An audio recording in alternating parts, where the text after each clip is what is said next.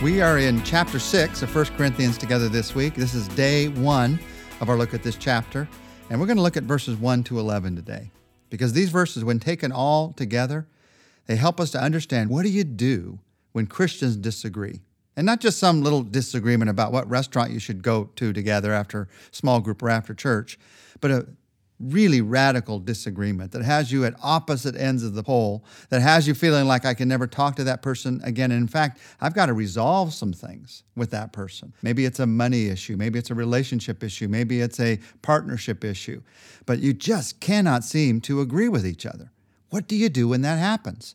It was happening in Corinth. And because it was happening and they were they were going in some bad directions, Paul says, here's what you do. He tells them three things to do. First, he says to them in verses 1 to 6, he says, number one, judge between yourselves in the church. Don't get somebody outside involved. Judge between yourselves in the church. Listen to what he says, verses 1 to 6. If any of you has a dispute with another, dare he take it before the ungodly for judgment instead of before the saints? Do you not know that the saints will judge the world? And if you are to judge the world, are you not competent to judge trivial cases? Do you not know that we will judge angels?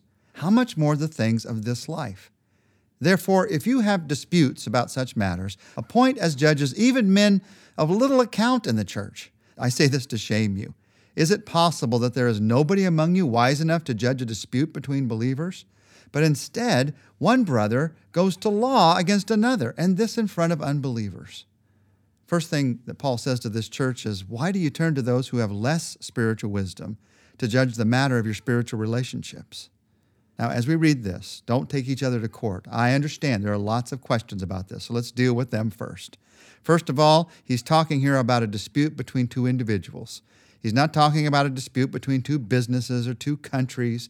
There are other very strong scriptures that apply to integrity and how we should act in those situations. But this particular scripture has to do with two individuals who are arguing with each other. They were going to court over hurts that they'd done to each other in the church. Paul says that's got to stop.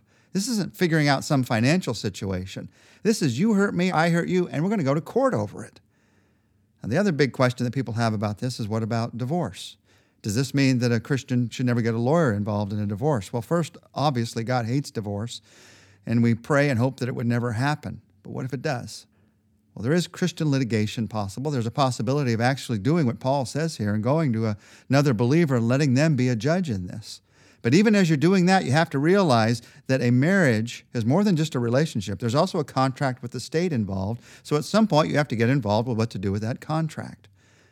You see, we tend to get caught up with, well, maybe it doesn't mean this or it doesn't mean this, and by doing that, we get we lose the larger issue here. And the larger issue is this. I've seen this happen hundreds of times. I find that when believers get mad at each other, they often tend to go to an unbeliever or to an immature believer first to resolve the conflict someone who will agree with you in your own immaturity, someone who will agree with you in your own anger or your own desire for revenge. The last person you want to go to is someone who has wisdom, someone who will tell you to forgive, someone who will tell you to go in the right direction. So you look for the person who'll give you the wrong advice. That's what they were doing in Corinth.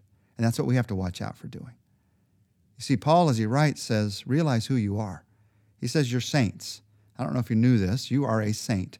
A saint isn't just someone who like ascends to this high ecclesiastical privilege, not in the New Testament. Every Christian is called a saint. It simply means set apart. We're all set apart for his purposes. And here he says, saints, you're going to judge, you're going to judge the world. Now, just last week we talked about the fact that God's the only judge. We're not the judge. So, when he says we're going to judge the world here, it takes into account what we just read last week. We're not the judge, but we are serving God as the judge. We're involved in it in some way. I don't know how, but I do know this. We're going to have a lot more responsibilities in heaven than we can imagine. We're going to judge the world. We're going to judge angels. I do know this when the Bible says that we are co heirs with Jesus Christ, we are brothers of Christ in heaven. There is responsibility, there is opportunity that we have in heaven to serve God that is just going to be the most amazing thing for all eternity. So the first thing that Paul says is in light of who you are, don't take these to other people. Begin with one another. Judge this with one another. Judge between yourselves in the church. The second thing he says is this and there's a dispute with another believer, realize that there are more important issues than you being proven right. Now, I know you hate to hear that. I hate to hear that, but it's what Paul says. Realize that there are more important issues than you being proven right. Listen to verses 7 and 8.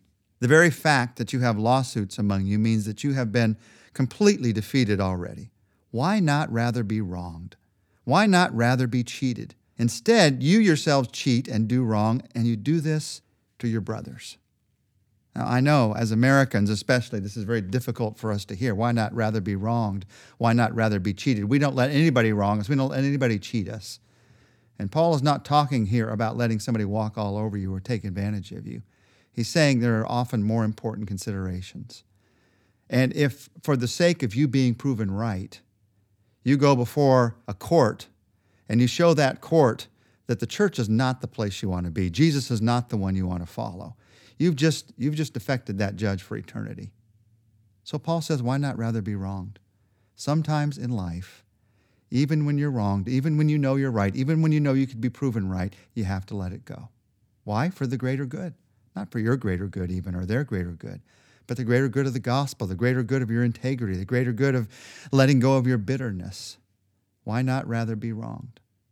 Now, I understand there are some situations in life where this does not apply, and Paul is not talking about a situation of abuse here that would continue if you did not bring it up. Paul is not talking here about all those kinds of situations. He's talking about somebody who's upset because somebody has hurt them. They've done something to them that they feel offended by. And Paul says sometimes you just have to realize I'm going to just have to be offended. I'm going to have to let it go. Why not rather be wrong? I've met so many people who have lived all of their lives trying to get right on the right side of some bitterness, and they've become more and more bitter because of it. If they just at the beginning said, I was wronged, I'm going to let it go, I'm going to put it in God's hands, their life would not have been torn apart by what happened to them. So Paul says there are more important issues than proving yourself right or wrong many times. We all know that, but the scripture needs to remind you of that for new strength. The third thing that Paul says you and I are to do when there are disputes among us is we need to realize who we really are. When there's an argument in the church, when there's an argument between another believer, realize who you both are. Who are we? Listen to verses 9 to 11. Do you not know that the wicked will not inherit the kingdom of God? Do not be deceived. Neither the sexually immoral, nor idolaters, nor adulterers, nor male prostitutes, nor homosexual offenders, nor thieves, nor the greedy, nor drunkards, nor slanderers, nor slanderers, nor swindlers will inherit the kingdom of God. And that is what some of you were. But you were washed, you were sanctified, and you were justified in the name of our Lord Jesus Christ and by the Spirit of God.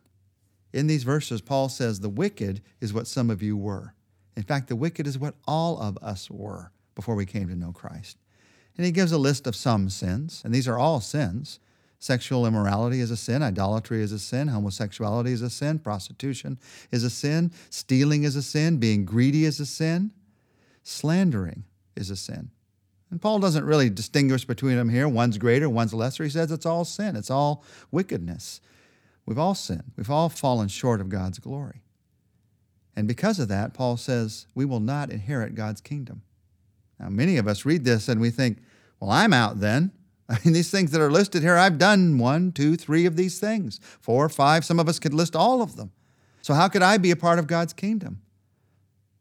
Once you came to know Jesus Christ, your identity changed. Who you are changed in the eyes of God. Now, it may not have changed immediately to you. It's changing slowly but surely. But in the eyes of God, immediately, He no longer saw you as wicked. Immediately, He forgave your sin and covered your sin. Immediately, He saw you as what verse 11 talks about. He saw you as washed. He cleansed away your sin. He washed it away. He saw you as sanctified. That word means set apart. That word means holy. It's the same word as the word holy. He made you holy immediately. Now, you don't feel holy, and everything you do isn't holy yet, but God sees you that way. He justified you. Justified means to be declared not guilty. It's done, it's finished. These are all past tense words. We are washed, we are sanctified, we are justified. That's the way God now sees you. Paul is saying here, you are a different person now because of who you are in Christ. You see, if you see yourself as still the same as before you became a believer, then you'll do things just the same. But if you see yourself as radically changed now that you're a believer, you'll do things radically differently. Even though you have the same circumstances, you are now a different person. And so you can grow through those circumstances instead of being defeated by them. Even though you have the same feelings as you had before you were a believer, you are now a different person. And so you can be directed by the truth of God's love instead of driven by negative emotions. Even though this, you have the same temptations as you had before you were a believer, that doesn't change once you became a Christian. You are now a different person. And so now you have the power to say yes to God and no to those temptations. When we become believers, we want God to change our circumstances, to change our feelings, to change our temptations. And that we think will cause us to be a different person. But He doesn't do it that way. He changes us, He changes you, so that you have a new power to handle your circumstances and your feelings and your temptations in a new way. Now, do you do it the right way, God's way every time? No, I don't. It's many times three steps forward and two steps back in growing as a Christian. But Paul is reminding us here you have a new power. And so when you have a dispute or any other thing going on between you and another believer, or between you and God, or between you and a temptation, you realize who you really are. That's where you start. You are a new believer with a new power, a new creation in God. That's what you hang on to. Now, as you pray together today, I'd like to hang on to that truth together. Lord Jesus, we ask that this day you'd help us to hang on to the truth that you have made us new. We may not see it yet or feel it yet, but it's the truth. We believe it. We trust in it because, because of who you are. So help us to begin to live out the truth of who you have already made us to be. We ask this in your name, Jesus. Amen.